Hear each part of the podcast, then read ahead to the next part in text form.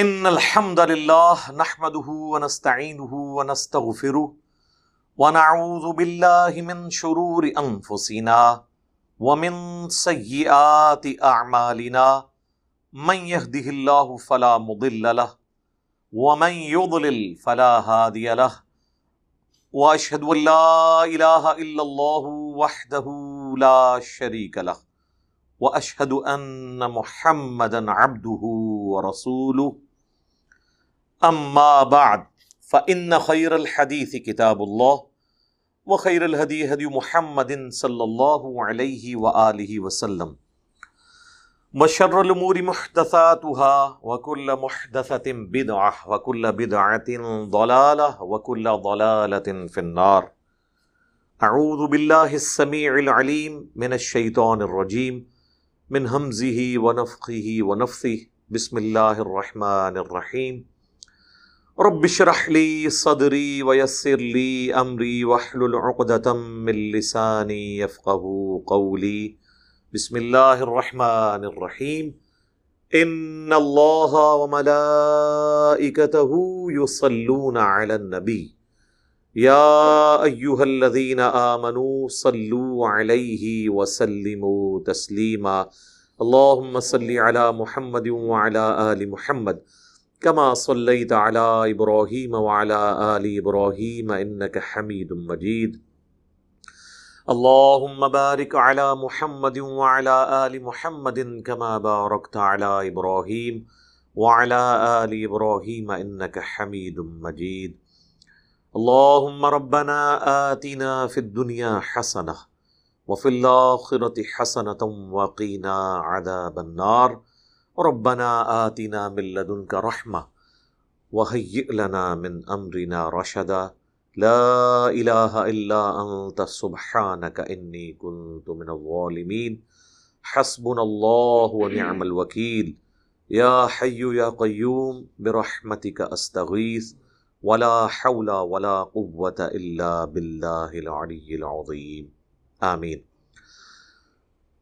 الحمدللہ، آج پانچ ستمبر دو ہزار اکیس کی Quran class number ninety one کی اسٹوڈیو ریکارڈنگ ہونے جا رہی ہے۔ آج ان شاء اللہ تعالی ہم صورت المائدہ کی آیت نمبر ففٹین سے آن ورڈ سٹارٹ لیں گے۔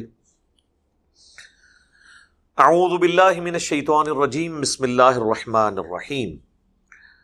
یا اہل الکتاب اے اہل کتاب یعنی جیوز اور کرسچنس قد جاءکم رسولنا، بے شک تمہارے پاس ہمارے رسول آ چکے ہیں۔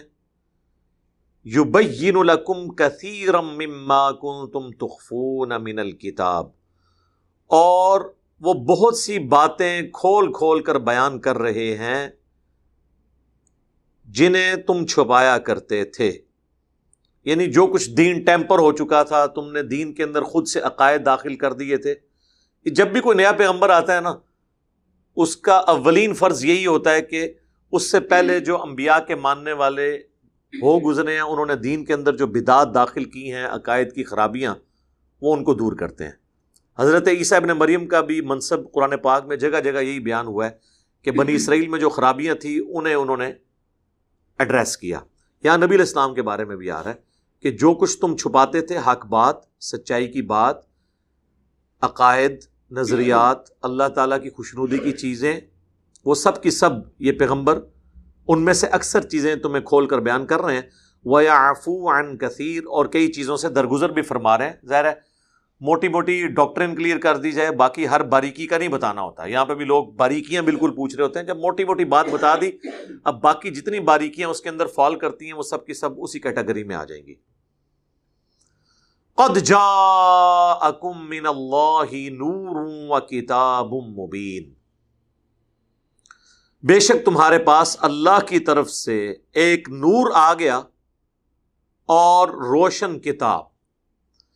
اگر تو اس کا معنی عربی لنگوسٹک کے اعتبار سے ایسا کیا جائے کہ یہ واؤ کو ہم کنسیڈر کریں کہ یہ پچھلے لفظ کی تفسیر ہے، تو یوں ترجمہ بنے گا کہ بے شک تمہارے پاس آ گیا اللہ کی طرف سے نور یعنی کھلی کتاب، قرآن۔ یہ معنی بھی درست ہوگا۔ اور اگر واؤ کو آپ اور کے معنوں میں کریں گے تو یہ ترجمہ بنے گا کہ بے شک تمہارے پاس اللہ کی طرف سے ایک نور آیا اور ایک کھلی کتاب۔ یہ دونوں معنی درست ہیں۔ عموماً، اہل حدیث مکتب فکر کے لوگ اور دیوبند بریلویوں کے اوپر یہ الزام لگاتے ہیں کہ یہ دوسرے معنی کو پروموٹ کرتے ہیں چونکہ وہ نبی علیہ السلام کے لیے نور کا عقیدہ رکھتے ہیں۔ دیکھیں جہاں تک اللہ کے محبوب صلی اللہ علیہ وآلہ وسلم کی شخصیت کا تعلق ہے تو ہم انہیں نور ہدایت تو مانتے ہیں۔ انا ارسلنا کا شاہد و مشروں و نذیرہ و داعین اللہ بھی و سراجم منیرا نبی صلی اللہ علیہ وآلہ وسلم اللہ کی طرف سے ایسے دائی ہیں جو چمکا دینے والے آفتاب ہیں سراجم منیرا تو نور ہدایت تو ہیں آپ۔ اس میں تو کوئی شک نہیں ہے۔ مسند احمد میں حدیث ہے، مشکیات کے اندر بھی موجود ہے۔ دلائل النبو امام بئی حقی کی کتاب میں بھی ہے کہ نبی علیہ السلام نے فرمایا، میں دعائے ابراہیم ہوں۔ میں عیسیٰ کی بشارت ہوں۔ میں اپنی ماں کا وہ خواب ہوں جو انہوں نے میری پیدائش کے وقت دیکھا کہ ان کے لیے ایک نور ظاہر ہوا، جس سے شام کے محلات بھی ان کے لیے روشن ہو گئے۔ یعنی آپ کی والدہ کو یہ بتا دیا گیا تھا کہ آپ سے جو بیٹا پیدا ہوگا، بالآخر یہ رومن امپائر تک بھی اس کی دعوت پہنچ جائے گی۔ اس وقت کی سب سے بڑی سپر پاور۔ یہ بالکل صحیح صنعت سے حدیث ہے۔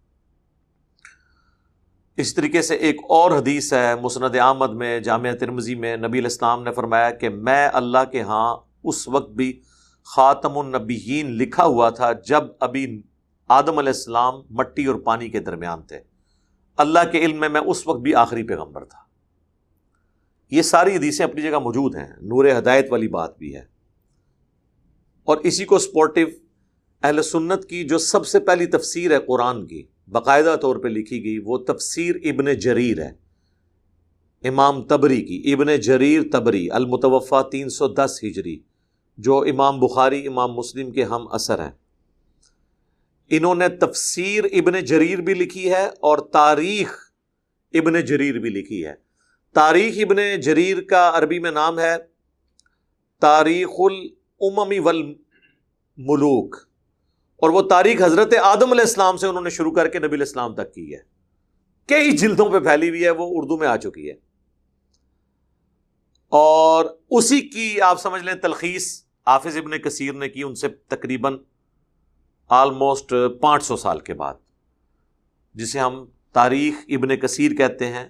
اور عربی میں اس کا نام ہے البدایا ون نہایا اسی طریقے سے ابن جریر نے تفسیر ابن جریر بھی لکھی ہے، تفسیر تبری۔ قرآن کی وہ پہلی باقاعدہ تفسیر۔ اسی کی تلخیص پھر حافظ ابن کثیر نے کی، تفسیر ابن کثیر۔ تو بیسیکلی جو بڑی پرسنالٹی ہیں وہ ابن جری تبری ہیں۔ انہوں نے سورت المائدہ کی آیت نمبر پندرہ کے کانٹیکسٹ میں لکھا کہ اس آیت میں نور سے مراد اللہ کے محبوب صلی اللہ علیہ وآلہ وسلم ہے اور کتاب مبین سے مراد قرآن ہے۔ اور اس سے اگلی آیت اس کو سپورٹ بھی کر دے گی۔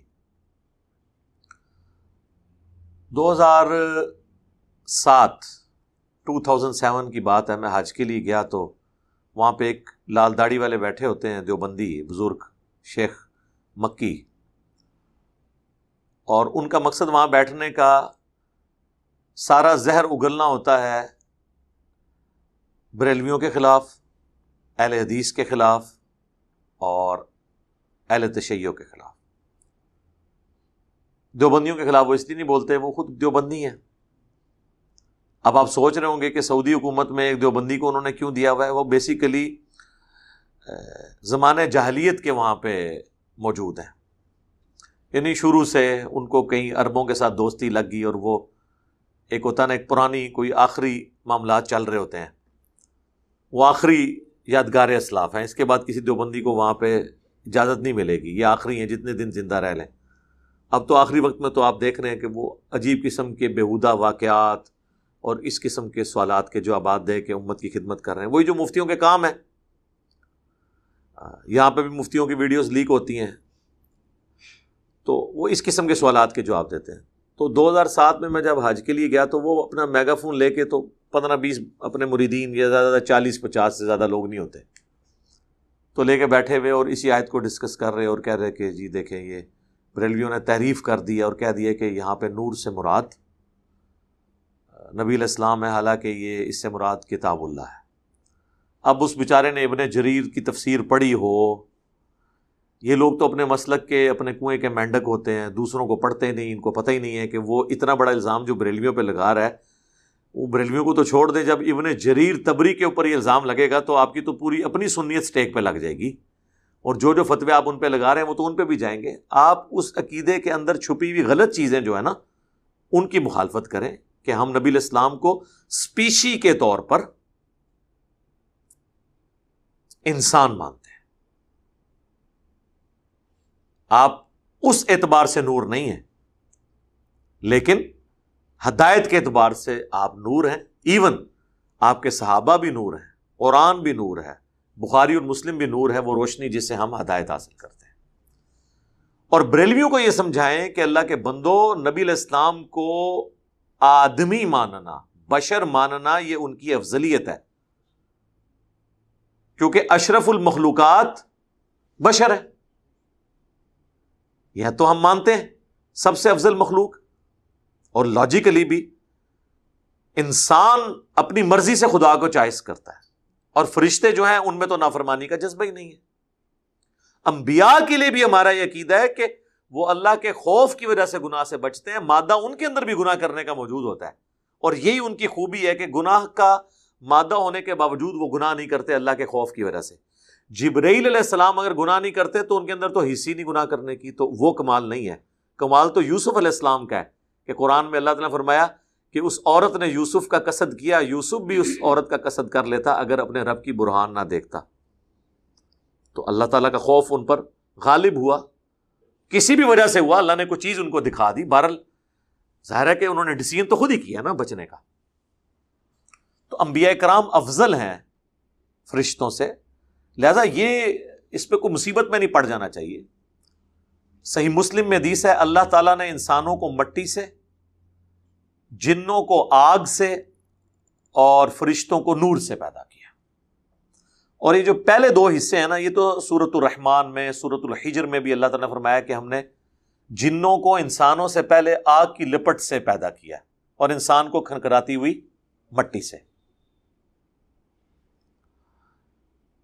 اور آگ کی لپٹ بھی وہ اوپر والا فلیم جو ان سین فلیم ہے۔ ایک فلیم وہ ہے جو آپ کو روشنی کی شکل میں نظر آتا ہے۔ ایک اس کے اوپر بھی ایک فلیم ہوتا ہے جو جس کے آر پار آپ دیکھ سکتے ہیں، لیکن وہ سب سے زیادہ گرم حصہ فلیم کا وہی ہوتا ہے۔ اس لپٹ سے جنات کو اللہ تعالیٰ نے پیدا کیا۔ تو انسان کی افضلیت بشر ہونے میں بیسیکلی بریلوی ڈسیو اس لیے ہوتے ہیں کہ وہ یہ سمجھتے ہیں کہ اگر ہم نے نبی الاسلام کو انسان مان لیا تو ان کی توہین ہو جائے گی۔ ان کو یہ بتائیں کہ ان کو نور ماننا توہین ہے اگر آپ اسپیشی کے طور پہ مان رہے ہیں۔ کیونکہ نور سے مٹی افضل ہے۔ جو مخلوق نور ہے۔ ایک تو ہے نا اللہ نور السماوات والارض۔ اللہ کے نور کی جب بات ہوتی ہے وہ مخلوق نہیں ہوتی۔ وہ اللہ کی صفت ہے۔ مخلوق نور۔ جو اللہ نے کریٹ کی ہے، جیسے فرشتے۔ فرشتے اللہ کی صفت نہیں ہے اللہ کی مخلوق ہے انسان، اللہ کی صفت نہیں، اللہ کی مخلوق ہے اسپیشی کے طور پر اسپیشیز میں سے سب سے افضل انسان ہے۔ لقد خلق نل انسان افی احسن تقویم۔ تو نبی الاسلام کی فضیلت بشر ہونے میں۔ لیکن یہ بشر ہونا آپ کا ایک اسپیشی کے طور پر ہے۔ ادروائز مرتبے کی بات نہیں ہے۔ مرتبے میں تو کوئی جن، کوئی فرشتہ، کوئی پیغمبر ان کے مرتبے کا نہیں ہے۔ یہ تو کوئی دوسری بات ہی نہیں ہے۔ اور ان کے انسان ہونے کے باوجود اللہ نے ان کو ایسی کوالٹیز دی تھی کہ جو فرشتوں میں بھی نہیں ہے۔ اللہ تعالی نے بغیر خلائی لباس کے، بغیر کسی پروٹیکشن کے آسمانوں کی سیر کروا دی میں راج میں۔ انسان تو خلا کے اندر بغیر سانس کے سروائو نہیں کر سکتا۔ جنت کی سیر کروائی، جہنم دکھا دیا۔ اور کیا کچھ حقائق دکھائے؟ وہ اللہ اور اس کے بندے کے درمیان راز ہے۔ صحیح بخاری مسلم میں آتا ہے، نبی الاسلام نے فرمایا کہ نماز میں خوش و خضو اختیار کیا کرو۔ اللہ کی قسم، میں اپنی پیٹھ کے پیچھے بھی تمہیں دیکھ رہا ہوتا ہوں۔ یعنی جب میں نماز پڑھ رہا ہوتا ہوں نا تو مجھے نظر آ رہا ہوتا ہے کہ کون کھجلی کر رہا ہے، کون داڑھی کے ساتھ کھیل رہا ہے اور آج کے دور میں کون موبائل کے ساتھ لگا ہوا ہے۔ کیونکہ آپ علیہ السلام کو پیچھے نظر آتا تھا، یہ آپ کا موجزہ تھا کہ ان دو آنکھوں سے آپ پیچھے بھی دیکھ لیتے تھے۔ یہ اسپیشل پروٹیکشن تھی۔ نبی الاسلام پہ پیچھے سے بھی کوئی حملہ نہیں کر سکتا تھا، آپ کو نظر آتا تھا۔ یہ اللہ نے ان کے ساتھ پروٹیکشن پرماننٹلی اٹیچ کر دی تھی۔ دوسرا، بخاری مسلم میں یہ آتا ہے، نبی صلی اللہ علیہ وآلہ وسلم نے ایک دفعہ نماز کسوف پڑھائی، سورج گرین کی نماز اور آپ نماز کے دوران چند قدم آگے چلے، پھر یوں کیا، پھر یوں واپس کیا۔ تو صحابہ نے بعد میں پوچھا کہ آپ نے یہ نماز میں جو عمل کیا ہے، ہم نے پہلے نہیں آپ کو دیکھا۔ تو آپ نے فرمایا، مجھے اللہ نے نماز کے دوران ہی جنت بھی، جہنم بھی دکھا دی، میں نے جنت دیکھی۔ اس میں انگوروں کا میں نے ایک گوشہ دیکھا، میں نے ارادہ کیا کہ میں اسے تمہارے لیے توڑ دوں۔ پھر تم ہمیشہ اسے کھاتے رہتے، کیونکہ جنت کی نعمت کو فنا نہیں ہے۔ جنت میں آپ جتنے انگور کے دانے توڑ کے کھائیں گے، دوبارہ اتنے ہی اگائیں گے۔ کیونکہ جنت کو فنا نہیں ہے نا، فنا تو دنیا کی چیزوں کا ہے۔ اب یہاں سے ہاتھ جنت کی در سات آسمانوں کے اوپر، تو یہ تو ایکسٹرا کوالٹی ہے۔ بخاری مسلم میں آتا ہے، نبی الاسلام کے پسینے میں سے خوشبو آتی تھی اور صحابہ کرام آپ کا پسینہ عطر کے طور پر استعمال کرتے تھے، لے کے جاتے تھے۔ اب عام بندے کو تو یہ کوالٹی حاصل نہیں ہے۔ تو کئی ایک چیزیں تھیں جو پرماننٹلی آپ کے ساتھ اٹیچ تھی تو آپ انسان ضرور تھے لیکن مرتبے میں نہیں اسپیشی ہونے میں۔ اور وہ آپ کا فخر ہے۔ ال ان نما انا بشرم مثلکم نبی، تم فرما دو کہ میں بشر ہونے میں تمہاری طرح ہوں۔ تمہاری مثل سے مراد ہے اسپیشی مرتبے کی بات نہیں ہو رہی۔ اور وہ بھی اسپیشی کی بات میں اس لیے کر رہا ہوں کہ بخاری مسلم دونوں میں آتا ہے کہ نبی صلی اللہ علیہ وآلہ وسلم وسال کے روزے رکھا کرتے تھے۔ یعنی ایک روزہ افطار کیے بغیر اگلا روزہ رکھ لینا۔ صحابہ کرام دوان نے بھی یہ روزے رکھنے شروع کیے، لیکن کتنا عرصہ رکھ سکتے تھے؟ بے ہوش ہو گئے۔ آپ علیہ السلام غصے میں آئے، جلال میں آپ نے فرمایا ایو کم مثلی، تم میں سے کون ہے جو میری مثل ہو؟ یعنی نبی الاسلام کو جو اللہ نے طاقت دی ہے، وہ عام انسانوں میں تو نہیں ہے۔ کسی نے نہیں کہا، یا رسول اللہ، قرآن میں کل انما انا بشر ہوں مسلکوں کوئلے دیسو نہ شاید کھلو ہی جانا جی سورت القاف آیت نمبر اتنی، ایک سو دس نمبر آیت ہے۔ لیکن وہ پوری نہیں پڑھ دینا۔ اگے آیا ہے کہ مجھ پر وہی نازل ہوتی ہے۔ جب وہی نازل ہوگی تو پھر مسلوکم او والا مسلوکم نہ ہویا۔ وہی کا نازل ہونا ہی بہت بڑی ڈفرینشیشن ہے۔ اچھا اہل حدیث کی بھی میں یہ نہیں کوئی اس کو نیگیٹو نہ لے لیں میں سارے اہل حدیث کی بات نہیں کر رہا۔ اوور آل ان کے جو ڈیسنٹ لوگ ہیں نا، وہ صحیح توحید بیان کرتے ہیں، لیکن توحید بیان کرتے ہوئے توہین رسالت نہیں کرنی چاہیے۔ اس کو بیلنس رکھنا چاہیے۔ توحید بیان کرے، توہین رسالت کے بغیر، جو صحیح تو عید ہے۔ تو یہ آیت میں چونکہ وہ تھا، اسی طریقے سے وہ مکی صاحب نے اپنے وہ جناب مریدین میں بیٹھ کے وہ لال داڑھی والے مولانا صاحب نے کہا کہ جی احمد بریلوی صاحب کا ایک شعر ہے وہی جو مستوی عرش تھا خدا ہو کر، مدینے میں اتر پڑا مصطفیٰ ہو کر۔ استفر اللہ اور اس کی نسبت انہوں نے احمد بریلوی صاحب کی طرف کی۔ اور یہ صرف مکی صاحب نے نہیں کی ہے، ڈاکٹر اسرار صاحب نے بھی کی ہے۔ میری جب ملاقات ہوئی دو ہزار آٹھ میں میں نے کہا، حضرت، یہ آپ کو کس نے کہانی کروائی ہے کہ یہ اعلیٰ حضرت کا شعر ہے؟ انہوں نے کہا، یار، وہ میں نے البریلویا کتاب پڑھی تھی، احسان لائی زہیر کی، اور اہل حدیثوں سے میں نے سنا ہے۔ تو ہمارا مسئلہ یہ ہے کہ ہم جن بندوں کے بارے میں عقائد ہیں، ان سے نہیں پوچھتے کہ آپ کا یہ شعر ہے۔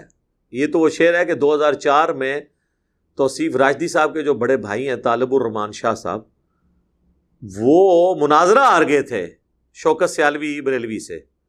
انہوں نے یہ شعر پڑھ دیا کہ یہ آپ لوگوں کے، آپ کے بزرگوں کے اشعار میں سے ہے۔ انہوں نے کہا جی شاہ جی تسی سید ہو، بہت احترام ہے۔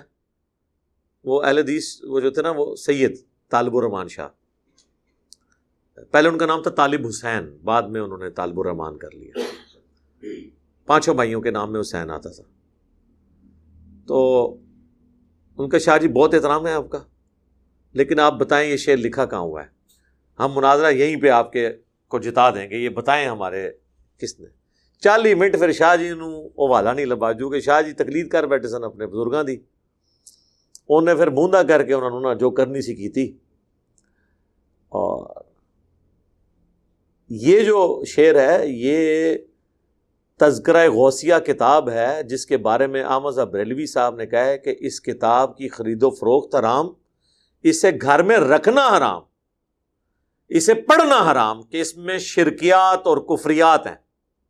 یہ اس کتاب سے شعر ہے جس کو اعلیٰ حضرت نے کفریات اور شرکیہ چیزوں کا پلندہ قرار دیا ہے اور وہ اعلیٰ حضرت کی اپنی کتاب بھی نہیں وہ کسی اور صوفی کی لکھی ہوئی ہے۔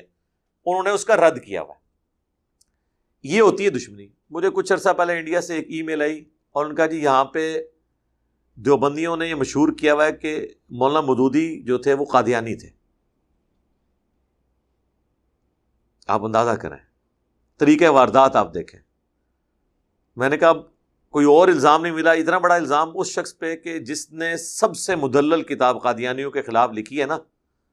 قادیانی مسئلہ، وہ مولانا مدودی نے لکھی ہے۔ یہ باقی جو یہ تحفظ مجلس ہے ختم نبوت والے، یہ تو صرف یہ وہ ان کی عبارتیں نکالتے ہیں۔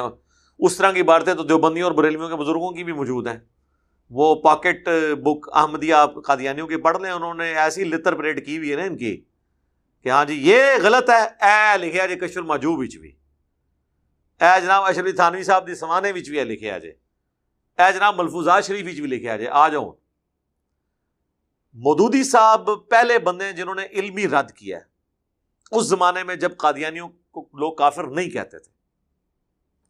اور اس کی وجہ سے کہا گیا کہ مودودی رحمہ اللہ اس فتنے کے بانی ہیں کہ انہوں نے قادیانیوں کے خلاف ایک مہم برپا کی۔ گورنمنٹ نے ان کے خلاف مقدمہ بنایا۔ اس کے پیچھے پولیٹیکل ریزنز بھی تھی، لیکن پلیز یہ لی کہ اس نے فتنہ کھڑا کیا ہے۔ کیس عدالت میں چلا، سزائے موت ہوگی مولانا مدودی کو۔ قادیانیوں کے خلاف تحریک چلانے پہ سزائے موت مولانا مدودی کو۔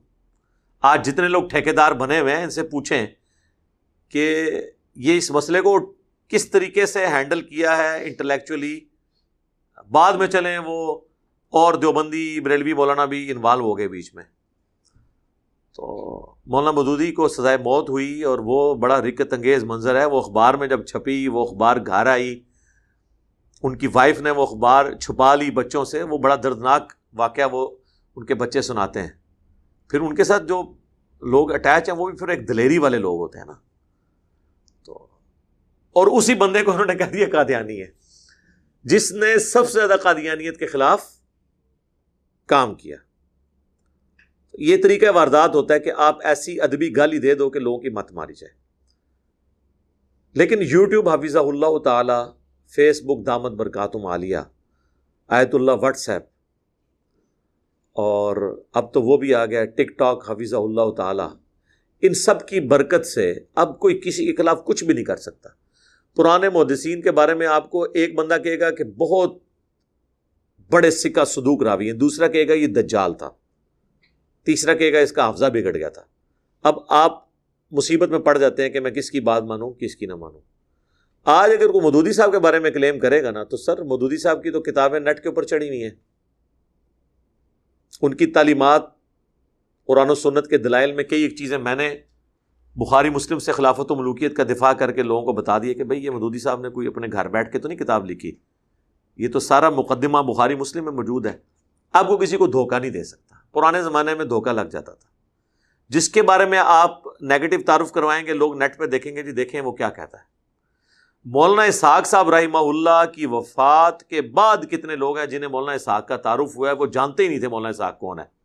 ان کے مخالفین نے کہا جی وہ بابا ہے جی وہ جی ایران کے ٹکڑوں پہ پلتا تھا جی وہ یہ ہوتا تھا تو وہ ہوتا تھا۔ جو لوگ سعودیہ کے ٹکڑوں میں پلتے ہیں وہ یہ سمجھتے ہیں کہ باقی لوگ پھر ہماری مخالف پارٹی سے لیتے ہوں گے۔ اچھا یہ تو ایران کے ٹکڑوں پہ پلتے ہیں تو بریلوی جو حدیثوں کے خلاف کلپ چڑھاتے ہیں، ان کو کون ٹکڑے دیتا ہے؟ کیونکہ بریلوی ریاست تو ابھی تک کوئی قائم نہیں ہوئی ہے۔ جو بندیوں کا تو آپ کہیں گے کہ جی طالبان دے رہے ہیں تو طالبان تو بےچارے ابھی خود مانگیں گے کچھ سال۔ ٹھیک ہے، تب جا کے کہیں اسٹیبل ہوں گے۔ یہ ایک ادبی گالیاں رکھی ہوئی ہیں۔ تو یہ ایک کریٹیکل آیت تھی، میں اسی لیے اس پہ تفصیل سے بولا کہ یہ ہمارے علماء مخالفت میں کس لیول تک الزامات لوگوں کے اوپر لگاتے ہیں۔ بہرحال یہ آیت بہت کریٹیکل آیت ہے۔ قد اکم من اللہ نور و کتاب مبین یہ دی اللہ من تبع رضوانہ سبول السلام۔ اللہ تعالیٰ دکھاتا ہے اس کے ذریعے جو پیروی کرتے ہیں اس کی خوشنودی، سلامتی کی راہیں اللہ تعالیٰ یعنی اس کے ذریعے، کس کے ذریعے؟ قرآن کے ذریعے، نبی الاسلام کے ذریعے۔ اچھا یہاں سنگولر کا سیگا ہے۔ یہ قرآن میں اسلوب ہے کئی اور جگہ پہ بھی کہ پہلے جمع کی چیزیں بیان ہوتی ہیں اینڈ پہ پھر سنگولر کا سیگا۔ یہ بتانے کے لیے کہ ساری جو باتیں ہیں وہ ان تعلیمات کا خلاصہ ایک ہی ہے۔ آپ صورت العراف میں، سورہ ہود میں دیکھیں گے کہ اللہ تعالیٰ کئی قوموں کے بارے میں فرمائے گا۔ قوم عاد نے رسولوں کا انکار کیا۔ حالانکہ قوم عاد کی طرف تو ایک رسول آیا تھا۔ لیکن ایک رسول کا انکار بھی گویا سارے رسولوں کی تعلیمات کا انکار کرنا ہے۔ یہاں پر بھی اللہ، رسول، قرآن، یہ ایک آرگینک ہول ہے دعوت تو ایک ہے نا۔ میں رسول فقط اطاع اللہ۔ جس نے رسول کی اطاعت کی، اس نے اللہ کی کی۔ تو اللہ تعالی اس کے ذریعے یعنی قرآن اور نبی الاسلام کے ذریعے،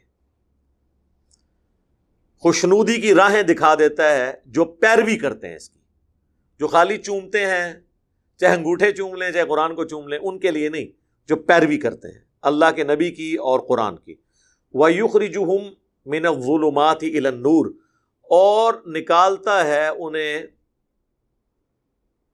گمراہی کے اندھیروں سے،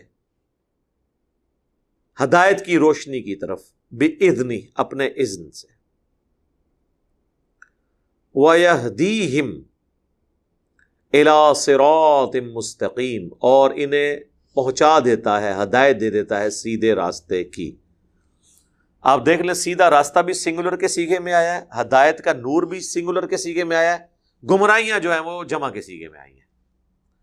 یہ جو لوگ کہتے ہیں نا، سارے بزرگوں کے طریقے حق پہ ہیں۔ نہیں، طریقہ ایک ہی حق پہ ہے۔ ہاں فروئی مسائل میں، اجتہادی ایشوز میں اختلاف ہو سکتا ہے، وہ تو صحابہ میں بھی تھا۔ ایون خود نبی الاسلام سے کئی ایک امال ثابت ہے ان میں کسی کو افضلیت، غیر افضلیت ہو سکتی ہے۔ ایک بندہ کہتا ہے جی میرے نزدیک ہاتھ چھوڑ کے نماز پڑھنا زیادہ بہتر ہے۔ دوسرا کہتا ہے ہاتھ باندھ کے تو دونوں سنت تو ہیں۔ نبی الاسلام نے کسی کو منسوخ نہیں کیا۔ وطر کے کتنے طریقے ہیں؟ کسی کو منسوخ نہیں کیا۔ لیکن جو عقائد اور نظریات ہیں، جو محکم چیزیں ہیں، ان کے بارے میں آپ یہ نہیں کہہ سکتے کہ جو یہ کرے وہ بھی حق پہ، جو یہ کرے وہ بھی حق پہ۔ اس کے لیے تو آپ کو قرآن و سنت کے دلائل چاہیے ہوں گے، اصولی باتیں۔ تو وہ سنگولر کا سیکھا ہے۔ اور سرات مستقیم کون سا ہے؟ جو نبی الاسلام کا راستہ ہے۔ سورت النام میں ہے نا کل اننی ہدانی ربی سرات مستقیم نبی، تم فرماؤ، مجھے تو میرے رب نے سیدھا راستہ دکھا دیا دین قیم ملت ابراہیم حنیفہ۔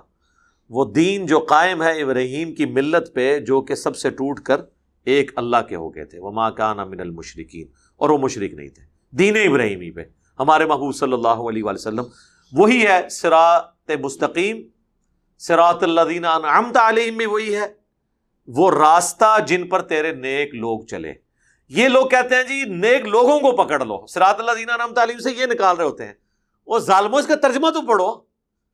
راستہ ان لوگوں کا جن پہ تیرے انعام یافتہ لوگ چلے۔ تو وہ راستہ کون سا تھا؟ نبی الاسلام کا۔ راستے ان لوگوں کے نہیں ہیں۔ کہتے ہیں نا جی، انفی شافی مالکی حملی جو جو بندی اور بریلوی اور پھر اس کے بعد صوفیہ میں قادری، چشتی نقش بندی کہتے ہیں، سارے ادھر ہی جا رہے ہیں۔ ٹھیک ہے جی۔ ادھر نہیں جا رہے، کدھر اور ہی جا رہے ہیں۔ دھیان کرو، کدھر جا رہے ہیں۔ سیدھا راستہ ہوا جو نبی الاسلام کا راستہ ہے۔ لیکن ہدایت اس کو ملے گی جو چاہے گا، اللہ تعالیٰ اسے ہدایت کی طرف کر دے گا۔ اب یہ جو سترہ نمبر آئے تھے نا یعنی سورت المائدہ کی بڑی تگڑی اور بڑی ڈاڈی قسم دی لینگویج یوز ہوئی ہے، جو پاکستان کی ڈاکٹرین میں گستاخانہ ہے۔ ایک نبی کے بارے میں اس طرح کی گفتگو۔ اب ان کے پاس پلی ہے کہ اللہ کر سکتا ہے، آپ نہیں کر سکتے۔ ہم کہتے ہیں جی، آپ اور اللہ، یہ معاملہ تو چھوڑیں۔ یہ جو لینگویج ہے، آپ نے لوگوں کو ڈاکٹرن پڑھائی ہوئی تھی۔ اس میں تو آپ چھوٹی چھوٹی بات کو توہین رسالت کہہ دیتے ہیں۔ یہاں عیسیٰ ابن مریم کو جس طریقے سے اللہ نے اس پورے معاملے میں ایڈریس کیا ہے، ان کی شخصیت کو۔ آپ سے پوچھ کے یہ کتاب نازل ہوتی تو یہ توہین امیز الفاظ جو آپ کی ڈاکٹرین میں یہ کبھی نہ ہوتے۔ لقد کفر اللہ قالو ان اللہ المسیح ابن مریم۔ بے شک وہ لوگ کفر کر رہے ہیں کہ جو یہ کہہ رہے ہیں کہ اللہ ہی عیسیٰ ابن مریم ہے۔ عیسیٰ ابن مریم دراصل اللہ ہی ہے یعنی اس زمانے میں جیکوبائٹس کا عقیدہ تھا، آج کل پروٹیسٹنٹ کا۔ یعنی اللہ اور عیسا ایک ہی ہے عیسا ابن مریم گویا کہ اللہ زمین پہ اتر آیا انسانی شکل میں۔ بولے آزب اللہ تعالیٰ۔ اللہ نے کہا یہ کھلا کفر ہے۔ اچھا۔ کافروں کو تو اتنا کہہ دیا کہ کرسچنس کو۔ اپنے نبی کو کہا کہ اب ان کو آپ نے یہ جواب دینا ہے۔ جب نبی کو کہا جائے کہ آپ نے کافروں کے برے عقیدے کا اس طریقے سے جواب دینا ہے، اس کا کیا مطلب ہے؟ کہ نبی کے ماننے والوں نے بھی اسی طریقے سے مخالفین کو جواب دینا ہے۔ یہ تو نہیں ہے کہ نبی کے ماننے والوں نے اپنا طریقہ خود ایجاد کرنا ہے۔ ہمارے ہادی منجی، رہنما، راہبر، استاد کون ہے اللہ کے محبوب صلی اللہ علیہ وسلم۔ اللہ کے نبی کو جو طریقہ سکھایا جائے گا کہ آپ نے عیسائیوں کو اس طرح سمجھانا ہے، تو امتیوں نے بھی ویسے ہی سمجھانا ہے۔ یا آپ کہیں کہ امتی کو وڈے عاشق نے انہوں کو کو بہتا کو سمجھداری ہے جڑی اللہ اور دے نبی کو کوئی نہیں۔ اور سنو کیا سمجھا ہے۔ قل فمن یملک من اللہ شیئا۔ اے نبی، ان سے کہو، اگر تم کہہ رہے ہو نا کہ عیسیٰ ابن مریم اللہ ہے، تو بتاؤ کہ اللہ کا کوئی کیا بگاڑ لے گا؟ اللہ کے خلاف کون قدرت رکھتا ہے؟ ان ارادہ ان یہلک المسیح ابن مریم، کہ اگر اللہ ارادہ کرے کہ عیسیٰ ابن مریم کو ہلاک کر دے۔ شہید نہیں، وفات شریف نہیں، وصال شریف نہیں، ہلاک شریف۔ تو نظر گستاخ شریف۔ وہ ام اور ان کی ماں کو ومن فل اردی جمیا اور جتنے زمین میں آباد ہے اب جتنے میں تو سارے نبی آ گئے۔ کم از کم نبی الاسلام کے زمانے میں تو یہ بات ہو رہی ہے، تو آپ اور آپ کے سارے ساتھی بھی آگے کہ اگر اللہ ارادہ کرے عیسا کو، اس کی ماں کو اور سب کو ہلاک کر دے اگر رکے جی آپ نے نبی الاسلام اور صحابہ کا خود سے بیچ میں داخل کر دیا۔ جی آیت بھی ہے جی۔ قل آرائی تم ان اہلکنی اللہ او رحمنا؟ فمن یجیر الکافرین من عذاب علیم سورة الملک۔ اے نبی، تم فرماؤ، اگر اللہ مجھے اور میرے ساتھیوں کو ہلاک کر لے، وہاں بھی ہلاک کا لفظ ہے تو بتاؤ کافر کس زوم میں ہیں؟ ان کو اللہ کے عذاب سے کون بچائے گا؟ ہم تو خود ڈرتے ہیں کہ ہم نہ پکڑے جائیں۔ اللہ کی نافرمانی کرنے کے سبب، بالفرض سمجھانے کے لیے۔ جو قرآن میں تین دفعہ آیا سورت النام میں سورہ یونس میں اور سورہ ازمر میں۔ قل انی اخاف ان عصیت ربی عذاب یوم عظیم۔ نبی، تم فرماؤ کہ بال فرض اگر میں اپنے رب کی نافرمانی کروں، تو میں بھی ڈرتا ہوں اس بات سے کہ بڑے دن کا عذاب مجھے بھی آ پکڑے گا۔ سر، قرآن تو پھر یہی ہے جی۔ قرآن وہ، اس کے لیے ویسے ڈاکٹر سراج صاحب ایک جملہ بولتے تھے۔ ڈاکٹر سراج صاحب ان کے فتووں سے اس لیے بچ گئے ہیں کہ اس، ان کی دعوت کی وجہ سے ان کے کسی فرقے کو نقصان کوئی نہیں ہوا۔ ورنہ جو وہ لینگویج یوز کرتے تھے نا، وہ اگر آج میں استعمال کروں نا تو یہ میرے کلپ کاٹیں گے۔ لیکن ہم تو کرتے ہیں کٹ لو جو کرنا ہے۔ تو آڈے ہوتے میں جڑا چشتی رسولہ اور اشرفی رسولہ چھوڑتا ہے نا تھی قیامت تک تو لگ سیدھا نہیں ہو سکتا۔ تھی پہلے اپنا اسلام ثابت کرو گے پھر سارے گال کرو گے تو ڈاکٹر صاحب سے پتا ہے کہ جملہ بولتے تھے؟ قرآن کا ننگا فلسفہ۔ یعنی بغیر کسی پردے کے۔ ایسے ننگا لفظ تو غلط استعمال ہوتا ہے، لیکن غلط بھی نہیں ہے۔ ننگی تلوار جب لفظ یوز کیا جاتا ہے، نیام سے جو تلوار نکالی جائے، اسے بھی ننگی تلوار کہا جاتا ہے نا۔ تو ننگا لفظ، ویسے عموماً لوگ سمجھتے ہیں ننگے کا مطلب جو ہے وہ بزرگ ہوں گے۔ نانگا پیر۔ میرے کو تو پھر ہی کرنا ہے نا۔ ہاں جی۔ ننگے سر نماز نہیں ہوتی، اس کو ٹوپی بناتے ہیں۔ اور جو پورے کپڑے اتار دے، وہ بزرگ ہوتا ہے، اس کے آگے ایسے کر کے بیٹھ جاتے ہیں۔ یار، ننگے کپڑے والے بزرگ کو تو کبھی کپڑے نہیں بنائے، تو ننگے سر والے کو ٹوپی بنا کے آپ کو کیا ملتا ہے؟ یہ آپ دیکھ لیں مینٹلٹی کیا پروڈیوس کی ہوئی ہے؟ تو ڈاکٹر سرار صاحب کہتے تھے، قرآن کا فلسفہ بڑا ننگا ہے۔ یعنی اتنا واضح ہے کہ کوئی پردہ نہیں ہے، ابہام نہیں ہے۔ بالکل دو ٹوک بات ہے۔ اور میں آپ کو بتاؤں، یہ ایسا زبردست فلسفہ ہے کہ کافروں کو حضور کے زمانے کے یہ بات سمجھ آ گئی تھی۔ کہ بھائی قرآن کے ساتھ ہمارا کمپرومائز کوئی نہیں ہو سکتا۔ تا وقت ہے کہ ہم ٹوٹل اوبیڈینس اختیار نہ کریں۔ یہ جو پیکج پاکستان کے مسلمانوں والا اگر ابو جال کو آفر کیا جاتا تو میں آپ کو یعنی اسٹامپ پیپر پہ لکھ دیتا ہوں کہ ابو جال کو میں کلمہ پڑھوا دیتا۔ کہ جی کلمہ پڑھ لو۔ نماز پڑھنی، نہیں پڑھنی، خیر ہے۔ بس ایک بار کہہ دینا، کچھ بھی ہے تیرے محبوب کی امت سے روزہ رکھنے کی کوئی ضرورت نہیں۔ کوئی دین کا، بس ایک بار شناختی کارڈ میں مسلمان۔ لیکن اسے یہ پتا تھا کہ لا الہ الا اللہ، چونکہ عربی اسے آتی تھی نا۔ ہاں کہ اس کا مطلب کیا ہے کہ نفی سارے الہوں کی جب کرنی ہے، اپنے نفس کی بھی نفی کرنی ہے، اپنی مرضی کی بھی نفی کرنی ہے۔ اسی لیے وہ جب قرآن کی باتیں سنتے تھے، تو سورہ یونس میں آتا ہے، نبی اس قرآن کو بدل دو یا کوئی اور قرآن لے آؤ۔ بڑا سخت ہے۔ تو اللہ نے فرمایا، نبی تم فرماؤ، مجھے تو کوئی اختیار نہیں کہ میں اسے بدل دوں۔ میں تو خود پابند ہوں۔ اس وہی کا جو میری طرف کی جاتی ہے۔ انی خاف ان آسائی تو ربی آداب یوم عظیم۔ میں تو خود ڈرتا ہوں اس بات سے کہ بالفرض اگر میں نے بھی اپنے رب کی نافرمانی کی تو بڑے دن کا عذاب مجھے بھی آ پکڑے گا۔ سورت الحقاب میں نبی تم فرماؤ، میں کوئی نویکلا رسول نہیں ہوں، مجھ سے پہلے بھی رسول آئے۔ مجھے تو خود نہیں پتا کہ خود میرے ساتھ کیا کیا جائے گا۔ اس لیول تک جا کے سمجھایا گیا۔ سورہ قصص میں فرمایا، اے نبی، تمہیں تو یہ امید بھی نہیں تھی کہ ہم تمہیں اللہ کا پیغمبر بنائیں گے۔ یعنی اگر کسی کے دماغ میں یہ وہم ہے نا کہ نبی الاسلام کوئی چالیس سال تک کو پلان کر کے بیٹھے تھے کہ جیسے ہی میں نے چالیس کا ہونا ہے تو میں نے ان مشرقین عرب کو نعوذ باللہ اس طرح کی جھوٹی دعوت پیش کر دینی ہے؟ نہیں۔ حضور کو تو آپ کی تو بڑی ڈائنامک لائف گزر رہی تھی۔ اب یہ قرآن کی آیتیں جب آپ ایسی پبلک کے سامنے پیش کریں گے جو بزرگوں کو بھی کہتے ہیں کہ وہ مادر زاد ولی تھے۔ اور ماں کے پیٹ میں انہوں نے چودہ سپارے حفظ کر لیے تھے۔ ان کو قرآن کی آیت کیسے عزم ہوگی کہ حضور کے امتی، حضور کے صحابہ کے گھوڑوں کے قدموں سے جو خاک اڑے اور گھوڑے کے نتنے میں بیٹھے، جو ایڈی لمبی تو انہوں ایک کہانی بنا کے انہوں نے دیتی ہوئی ہے۔ نہ قرآن جی لکھی، نہ دی کولو بنائی ہوئی۔ اس کو کوئی غوث کتب نہیں پہنچتا اور غوث پیدا ہوتا ہے تو چودہ سپارے حفظ ہیں۔ اور نبی کو اللہ قرآن میں کہہ رہا ہے نبی تمہیں تو امید ہی نہیں تھی کہ ہم تمہیں پیغمبر بنائیں گے۔ یعنی اللہ نے ڈسین اللہ کے علم میں تھا۔ نبی کو خود اس وقت نہیں پتا ہوتا۔ پتا اسی وقت چلتا ہے جب وہ مبوس ہوتے ہیں۔ اور آپ اس وقت کا ابرپٹ ریئیکشن بھی دیکھ لیں۔ جو بخاری مسلم میں آیا ہے، حضرت ختیجہ کے پاس آتے ہیں، وہ ان کو اڑنی اڑا دیتی ہیں۔ پھر ورکا بن نوفل کے پاس لے جاتی ہیں۔ ٹھیک ہے نا۔ اور اگر یہ سب کچھ نہ ہوتا تو نبی الاسلام کی نبوت کا موجزانہ ہونا ڈکلیئر بھی نہ ہوتا۔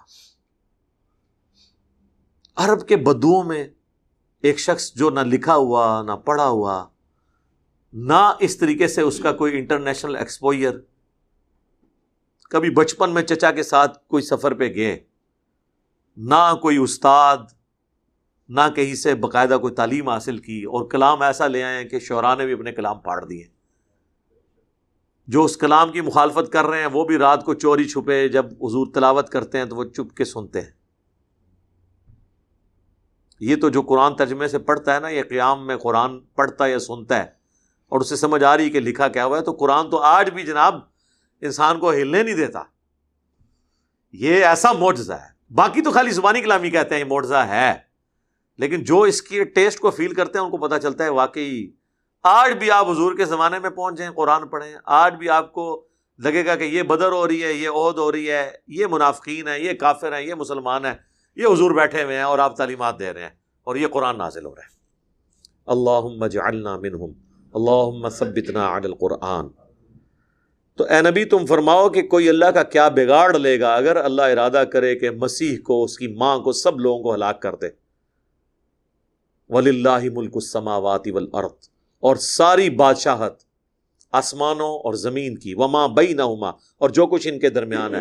مینس پوری یونیورس لٹریچر کی زبان میں ایسے ہی کہا جائے گا، آسمان، زمین اور جو کچھ اس کے درمیان ہے۔ تو ہر چیز کور ہوگی نا۔ کیونکہ ہماری حد جو ہے وہ آسمان ہی ہے۔ جتنی گلیکسیز ہیں، جتنے سٹارز ہیں، وہ اس آسمان کے نیچے نیچے ہیں۔ اور جب کہا جائے کہ زمین میریکل پلانٹ ارتھ اور آسمان اور اس کے درمیان جو کچھ ہے، اس کا مالک اللہ یعنی پوری کائنات کا۔ یعنی جتنی ہمیں کائنات نظر آ رہی ہے۔ یخلق ما یشا وہ جو چاہتا ہے پیدا کرتا ہے۔ وہ اللہ علیہ کل شعین قدیر۔ اللہ تعالیٰ ہر چیز پر قادر ہے۔ یعنی وہ جو چاہتا ہے پیدا کرتا ہے۔ جیزس کرائسٹ کو بھی اس نے پیدا کر دیا، جس طرح باقی چیزیں پیدا کی ہیں۔ ان کا بغیر باپ کے پیدا ہو جانا یہ نہیں ہے کہ وہ اللہ ہے ماں تو تھی۔ حضرت آدم کے تو نہ ماں تھی نہ باپ۔ ان کو تو تم بھی اللہ کا بندہ مان رہے ہو۔ تو حضرت عیسیٰ ابن مریم کو کیوں تم کلیم کر رہے ہو کہ وہ اللہ ہے یا اللہ کے بیٹے ہیں؟ اللہ پیدا کرتا ہے، اس کی مرضی جس کو جس طریقے سے مرضی پیدا کرتا ہے۔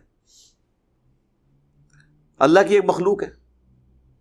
وقالت الہود و نسارا اور یہودی اور نسرانی کہتے ہیں، نحن ابنا اللہ و احبا کہ ہم تو اللہ کے بیٹے ہیں اور اللہ کے بڑے لاڈلے ہیں۔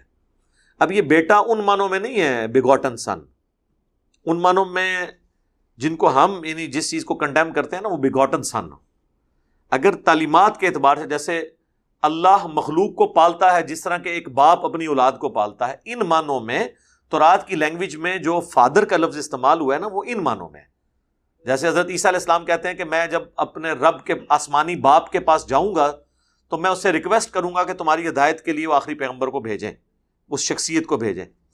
تو آسمانی باپ سے مراد وہ وہ والا باپ نہیں جو والد ہے۔ تو یہ تورات اور انجیل کے اندر جو فادر یا اس طریقے سے باپ کی ٹرم ہے، وہ پالنے والے کے معنوں میں ہے۔ رب، جیسے سورہ یوسف میں آئے گا کہ یوسف کہتے ہیں، تم میں سے ایک اپنے رب کو شراب پلائے گا۔ اب رب تو ہم اللہ کو کہتے ہیں یعنی وہ اپنے مالک کو۔ وہ جو خواب دیکھے تھے، تعبیر بیان کی تھی۔ رب پالنے والا۔ تو اس طرح لفظ استعمال، تو اس میں یعنی یہ کوئی نیگیٹو نہیں ہے، یہ اللہ تعالیٰ نے اس اعتبار سے بیان کیا کہ دعوے دار ہیں کہ ہم تو اللہ کے بڑے سگے ہیں۔ مراد یہ کہ اب سگے ہیں اب جو مرضی کرتے رہے یہ بات ہے۔ جس طرح ہمارے وہ سید حضرات کہتے ہیں نا، ہم تو سید ہیں جی۔ سید کو تو آگ چھو نہیں سکتی، جو مرضی ہو جائے۔ ویکو شاہ جی شاہ جی تھی جڑا نا شرمندہ نہ آیا کرو تھی کوئی میرا تو عقیدہ ہی نہیں ہے۔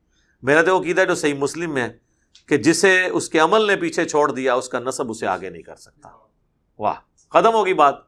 اور اے میری بیٹی فاطمہ، بخاری اور مسلم دونوں میں، میرے مال سے جو لینا ہے لے لے، اگر اللہ نے تجھے پکڑ لیا، میں تجھے چھڑا نہیں سکوں گا۔ اے اللہ کے نبی کی پھپھی صفیہ، میرے مال سے جو لینا ہے لے لے۔ اے اللہ کے نبی کے چچا عباس بن عبد المطلب میرے مال سے جو لینا ہے لے۔ یہ حضور ایک ایک رشتے دار کو، پھر پورے بنو ہاشم کو آپ نے کہا۔ کہ میں مال سے کچھ تمہیں دے سکتا ہوں۔ اللہ نے پکڑ لیا تو وہ شیخ عبد القادر جنانی چھڑا سکتے ہیں۔ ہاں جی آج کل تو یہی بات ہوگی نا جی۔ ظاہر ہے جی، یہ کہیں گے جی یہ بخاری مسلم میں کوئی نہیں لکھیا۔ سر، بخاری مسلم اگر اے اردو لکھ دیتا جاتا نا بریکٹ اج تھی بھی نہ ہوتے ایڑے تھی اتنے سو سال تک مت ماری ہے نا وام دی، اسی وجہ نال کہ اس ٹائم بخاری مسلم، اگر اس ٹائم ایسے اس واسطے لکھا گیا کہ اس زمانے میں یہ کچھ بھی نہیں تھا۔ آج اگر امام بخاری بخاری لکھے تو بریکٹ میں یہ جتنی جو باتیں میں کرتا ہوں وہ آشیے میں لگائیں ساتھ۔ کہ نبی الاسلام نے یہ شیخ عبد القادر جلانی اسرائیل کو روک ہو سکتے ہیں۔ جھوٹ جائے، لکھو جو مرضی نال بریکٹا کہانیاں بڑھاؤ اسی لیے جب کوئی بندہ قرآن دیس پڑھتا ہے نا، تو اسے حضور کی ذات ان بزرگوں سے بہت چھوٹی نظر آتی ہے۔ کیونکہ بزرگوں کو تو مینی خدا بنایا ہوا ہے، تو خدا کے مقابلے میں رسول تو چھوٹا ہی ہوگا نا سر۔ کیونکہ بزرگ بزرگ نہیں ہے نا خدا ہی درجہ دیا ہوا ہے نا۔ قرآن تو کہتا ہے کہ فرشتے اللہ کے حکم کی نافرمانی نہیں کرتے ہیں۔ اور وہ کسی کا کوئی لحاظ نہیں کرتے ہیں۔ تو شیخ عبد القادر جلانی کی تو روح اپنی روح بھی نہیں بچا سکتے تو کسی دی کے واپس لین گے۔ اور ان کی طرف جھوٹ منصوب ہے، ہم ان کو نہیں کریٹیسائز کر رہے۔ بیسیکلی ان کی طرف منصوب تعلیمات کو کر رہے ہیں۔ تو اللہ تبارک و تعالیٰ فرما رہا ہے کہ یہودی اور نصرانی کہتے ہیں، ہم تو اللہ کے بڑے چہیتے ہیں، بڑے پیارے ہیں۔ قل فلیما یو ادب کم بے اے نبی تم فرماؤ، اگر سچے ہو تو یہ بتاؤ اللہ تعالیٰ تمہیں تمہارے گناہوں کے سبب عذاب پھر کیوں دے گا؟ ایک یہ بھی ترجمہ ہو سکتا ہے، اور عذاب کیوں دیتا ہے؟ یہ بھی ہو سکتا ہے۔ عذاب تو دیا ہوا ہے نا۔ آپس میں لڑائی، جھگڑا، قتل و غارت ان کا صدیوں تک رہا، جو ہم نے پچھلی آیات میں بھی سنا۔ اور قیامت میں تو تم بھی مانتے ہو، تمہاری تعلیمات میں ہے کہ جو نبیوں کے پیروکار ہوں گے، وہ جنت میں جائیں گے، جو نافرمان ہوں گے، وہ جہنم میں جائیں گے۔ اور تم آپس میں بھی ایک دوسرے کو کہتے ہو۔ وہ صورت البقرہ میں آنا ہے کہ یہودی کہتے ہیں عیسائی کسی دین کے اوپر نہیں ہے۔ عیسائی کہتے ہیں یہودی کسی دین کے اوپر نہیں ہے۔ اور دونوں پڑھتے کتاب ہیں۔ اللہ نے کہا دونوں پڑھتے کتاب ہیں۔ یعنی دونوں فقہ انفی پڑھتے ہیں۔ اور دیوبندی کہتے ہیں بریلوی کوئی شاع نہیں، اور بریلوی کہتے ہیں دیوبندی کوئی شاع نہیں، اور دونوں فقہ انفی پڑھتے ہیں۔ یہ۔ صورت البقرہ میں آیا ہے کہ یہودی کہتے ہیں عیسائی کوئی چیز نہیں، عیسائی کہتے ہیں یہودی نہیں، اور دونوں کتاب پڑھتے ہیں۔ تو یہاں پر اللہ تعالیٰ مارا ہے کہ بتاؤ پھر اللہ تمہیں عذاب کیوں دے گا؟ تمہاری کتابوں میں لکھا ہے اگر تم اتنے لاڈلے اور لاڈلے ہونے سے، اللہ کے لاڈلے ہونے سے اگر آخرت میں چھٹکارا ہوتا تو تمہیں عذاب کیوں دیا جائے گا نافرمانیوں کے سبب؟ بل ام تم بشر ممن خلق، بلکہ تم انسان ہو، بشر ہو، اللہ کی مخلوق ہو، اللہ نے جدھر اور مخلوقات پیدا کی، تمہیں بھی ایک پیدا کر دیا۔ یغفر لمن یشاء ویعذب من یشاء۔ یہ اللہ کی مرضی ہے کہ وہ کسی کو بخش دے، کسی کو عذاب دے۔ کسی کا کوئی رشتہ داری، کوئی دھوس کوئی کام نہیں۔ آئے گی اللہ لا مانع لما اعطیت ولا معطی لما منعت ولا ينفع ذا الجد منك الجد یہ بخاری مسلم میں آتا ہے نا کہ حضرت معاویہ رضی اللہ تعالیٰ نے مغیرہ ابن شعبہ کو خط لکھا کہ آپ مجھے فرض نماز کے بعد کوئی ایسا وظیفہ بتائیں جو حضور پڑھتے ہوں۔ تو انہوں نے ان کو جوابی لیٹر میں یہ پھر دعا لکھی تھی، یہ بخاری میں بھی ہے، مسلم میں بھی۔ کہ پڑھو، لا الہ الا اللہ وحدہ لا شریک لہ لہ الملک و لہ الحمد وہو علا کل شیء قدیر۔ اللہم لا مانع لما اعطیت ولا معطی لما منعت ولا ينفع ذا الجد منك الجد۔ اے اللہ، جسے تو عطا کرے، اس سے کوئی چھین نہیں سکتا۔ جسے تو چھین لے، اسے کوئی عطا نہیں کر سکتا۔ اور کسی شخص کو اس کا منصب، عہدہ تیرے مقابلے پہ کچھ نفع نہیں پہنچا سکتا۔ ولی ملک السماوات والارض اور اللہ ہی کی بادشاہت ہے آسمانوں میں اور زمین میں۔ وما بینہما اور جو کچھ اس کے درمیان ہے۔ وہ الہ المصیر اور تمہیں لوٹ کے اللہ ہی کے پاس جانا ہے۔ بھاگ نہیں سکتے۔ یہ پوری کائنات اس کے قبضے قدرت میں کہیں پہ بھی بھاگ کے نہیں جا سکتے۔ مر کے اس کے پاس ہی پیش ہونا ہے۔ یا اہل الکتاب، اے اہل کتاب، قد جاءکم رسولنا۔ بے شک ہمارے رسول تمہارے پاس آ گئے ہیں، نبی صلی اللہ علیہ وآلہ وسلم۔ یبین لکم علی فترت من الرسل۔ وہ صاف صاف بیان کرتے ہیں اللہ کے احکامات، جبکہ رسولوں کے آنے کا سلسلہ مدتوں سے بند ہو چکا تھا۔ یہ لفظ ہے وہ فطرت ایک فطرت لفظ ہے، فا توئیں جسے کہتے ہیں را تا فطرت، نیچر۔ فا کے نیچے زیر، فا کے اوپر زبر ڈال دینا اور توئیں کی بجائے تے ڈال دیں۔ تو وہ بنتا ہے فطرت۔ اردو میں، عربی میں فترہ کیونکہ تا کو وقف کرتے ہیں۔ یہ وہ لفظ ہے۔ فترہ کہتے ہیں گیپ، وہ پیریڈ جس میں کوئی پیغمبر نہ آیا ہو۔ تو یہ کہا جا رہا ہے کہ اے اہل کتاب اتنے عرصے سے کوئی پیغمبر نہیں آیا تھا، یہ کتنا عرصہ ہے؟ آلموسٹ چھ سو سال۔ کیونکہ حضرت عیسیٰ علیہ السلام اٹھائے گئے پچیس عیسوی میں اور نبی علیہ السلام کی پیدائش ہوئی پانچ سو اکہتر میں فائیو سیونٹی ون میں۔ لیکن ظاہر ہے پیدائش کے بھی چالیس سال کے بعد آپ نے دعوت حق بلند کی۔ آلموسٹ آپ کہہ لیں چھ سو کچھ عیسوی میں۔ تو آلموسٹ پونے چھ سو سال ہو چکے تھے حضرت عیسیٰ علیہ السلام کے رفع سماوی کو، دنیا سے اٹھائے جانے کو۔ اور ان چھ سو سالوں میں کوئی پیغمبر نہیں آیا۔ قرآن کی آیت گواہ ہے۔ کہ اس میں اب کوئی پیغمبر اسی لیے بخاری مسلم میں حدیث ہے کہ تمام انبیاء اپنی دعوت کے اعتبار سے بھائی بھائی ہیں۔ لیکن عیسیٰ ابن مریم کے سب سے قریب پیغمبروں میں میں ہوں، کیونکہ میرے اور عیسیٰ کے درمیان کوئی اور پیغمبر نہیں۔ میں دنیا اور آخرت میں عیسیٰ ابن مریم کے سب سے زیادہ قریب ہوں۔ اچھا یہ حضور کی آرزی تھی۔ ویسے ہم ہوتے تو ہم یہ کہتے کہ عیسیٰ ابن مریم حضور کے سب سے زیادہ قریبی ہیں۔ حضور نے کہا میں عیسیٰ ابن مریم کے سب سے زیادہ قریبی ہوں۔ کیونکہ ہمارے درمیان اور کوئی پیغمبر نہیں تو وہ فطرت کا پیریڈ ہے۔ اسی لیے اہل فطرت ان لوگوں کو کہا جاتا ہے جو ایسے پیریڈ میں پیدا ہوں جہاں پہ انبیاء کرام علیہ السلام دنیا میں موجود نہیں ہے اور ان کی دعوت ان تک نہیں پہنچی، یا انبیاء کی دعوت تو ہے، لیکن وہ اس دعوت سے محروم رہے جس طرح آج بھی ایسے علاقے ہیں، افریقہ کے جنگل جہاں پہ لوگوں تک دعوت نہیں پہنچی ہوئی، ان کے لیے خدا کا مان لینا کافی ہے۔ وہ اہل توحید، اہل فطرت شمار کی جائے اس طرح انبیاء کی نبی الاسلام کے آنے سے پہلے جو لوگ ہیں، جس طرح نبی الاسلام کے ماں باپ، وہ لوگ، وہ اہل فطرت شمار کیے جائیں گے۔ تم ذرا قوم ماں ان ذرا آبا ہم نے اس طرف آپ کو نبی ڈر سنانے والا بنا کے بھیجا جن کے اجداد کو ڈرایا نہیں گیا تھا۔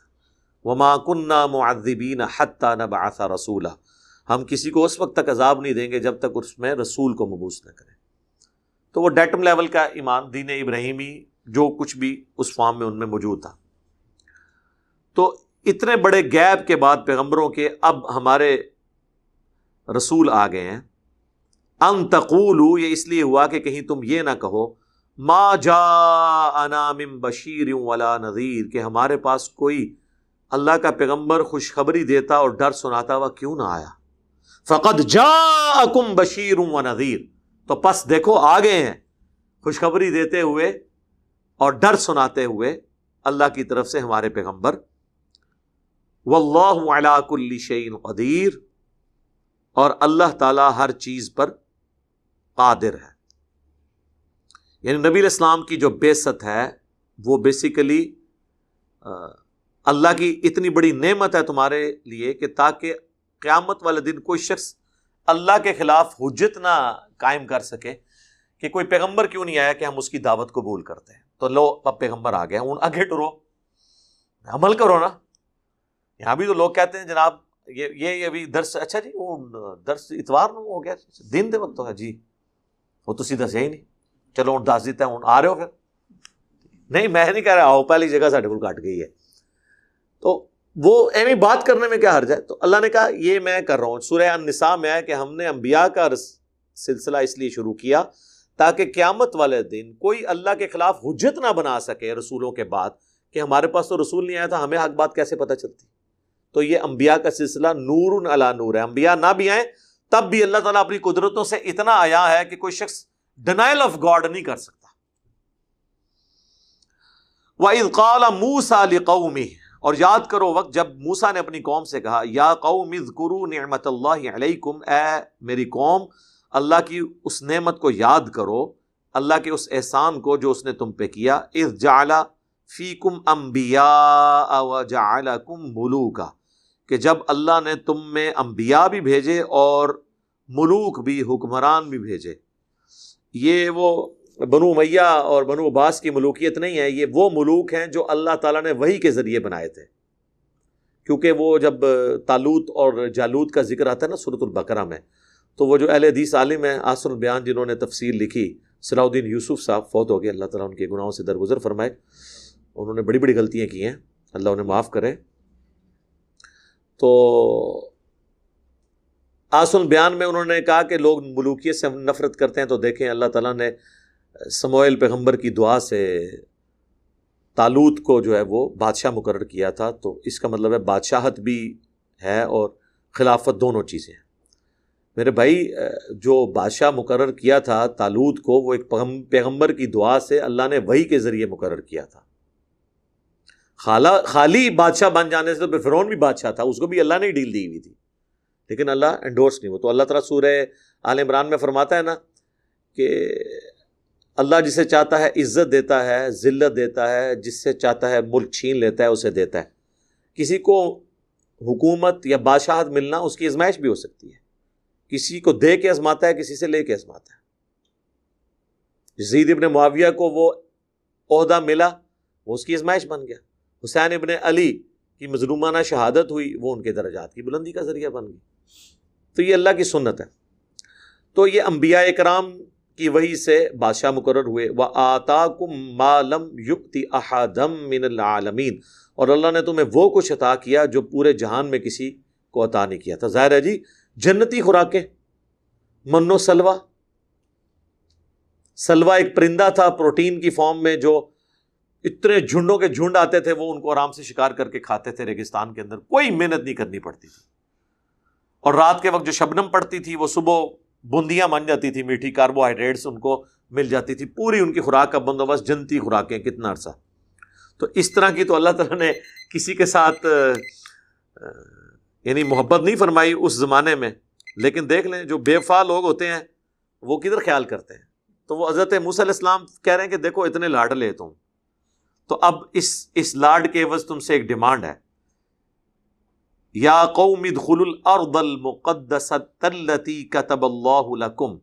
اے میری قوم، اس مقدس زمین میں داخل ہو جاؤ جو اللہ نے تقدیر میں لکھ دی ہے کہ تمہیں ملے گی۔ یار، اتنا بڑا وعدہ کہ تھوڑی سی مت دکھاؤ اللہ نے فتح لکھ دی ہے کہ تمہارے ابا اجداد حضرت ابراہیم علیہ السلام کا مسکن شام یہ تمہیں اللہ تعالیٰ دے دے گا، لیکن تھوڑی سی محنت کرنی ہے۔ کک تم نے مارنی ہے، گاڑی آگے چل پڑے گی۔ ولدین جا حدوفینا لنحدین سب لنا جو لوگ ہماری راہ میں کوشش کریں گے۔ لیکن سر، یہی تو بڑا مشکل کام ہے۔ ولا ترتدو علی ادبارکم فتن قلبو خاسرین اور دیکھنا، پیچھے نہ ہٹنا، ورنہ تم خسارہ پانے والوں میں سے ہو جاؤ گے۔ اور یہی ہو گیا۔ وہ بڑی دردناک گفتگو ہے۔ وہ انشاءاللہ ہم اگلی قرآن کلاس میں کور کریں گے۔ ورنہ مزہ نہیں آئے گا۔ وہ پوری کی پوری گفتگو ان شاء اللہ تعالیٰ میں اس میں کور کروں گا۔ اللہ تعالیٰ سے دعا ہے، جو حق بات میں نے کہی، اللہ تعالیٰ ہمارے دلوں میں راسک فرمائے۔ اگر جذبات میں میرے منہ سے کوئی غلط بات نکل گئی، اللہ تعالیٰ ہمارے دلوں سے دھو ڈالے اور ہمیں معاف بھی کر دے۔ ہمیں کتاب و سنت کی تعلیمات پر عمل کر کے دوسرے بھائیوں تک پہنچانے کی توفیق عطا فرمائے۔ سبحانک اللہم و بحمدک۔ اشد اللہ الہ الا انت، استغفرک و اتوب الیک۔ وما علینا الا البلاغ المبین۔ جزاکم اللہ خیرہ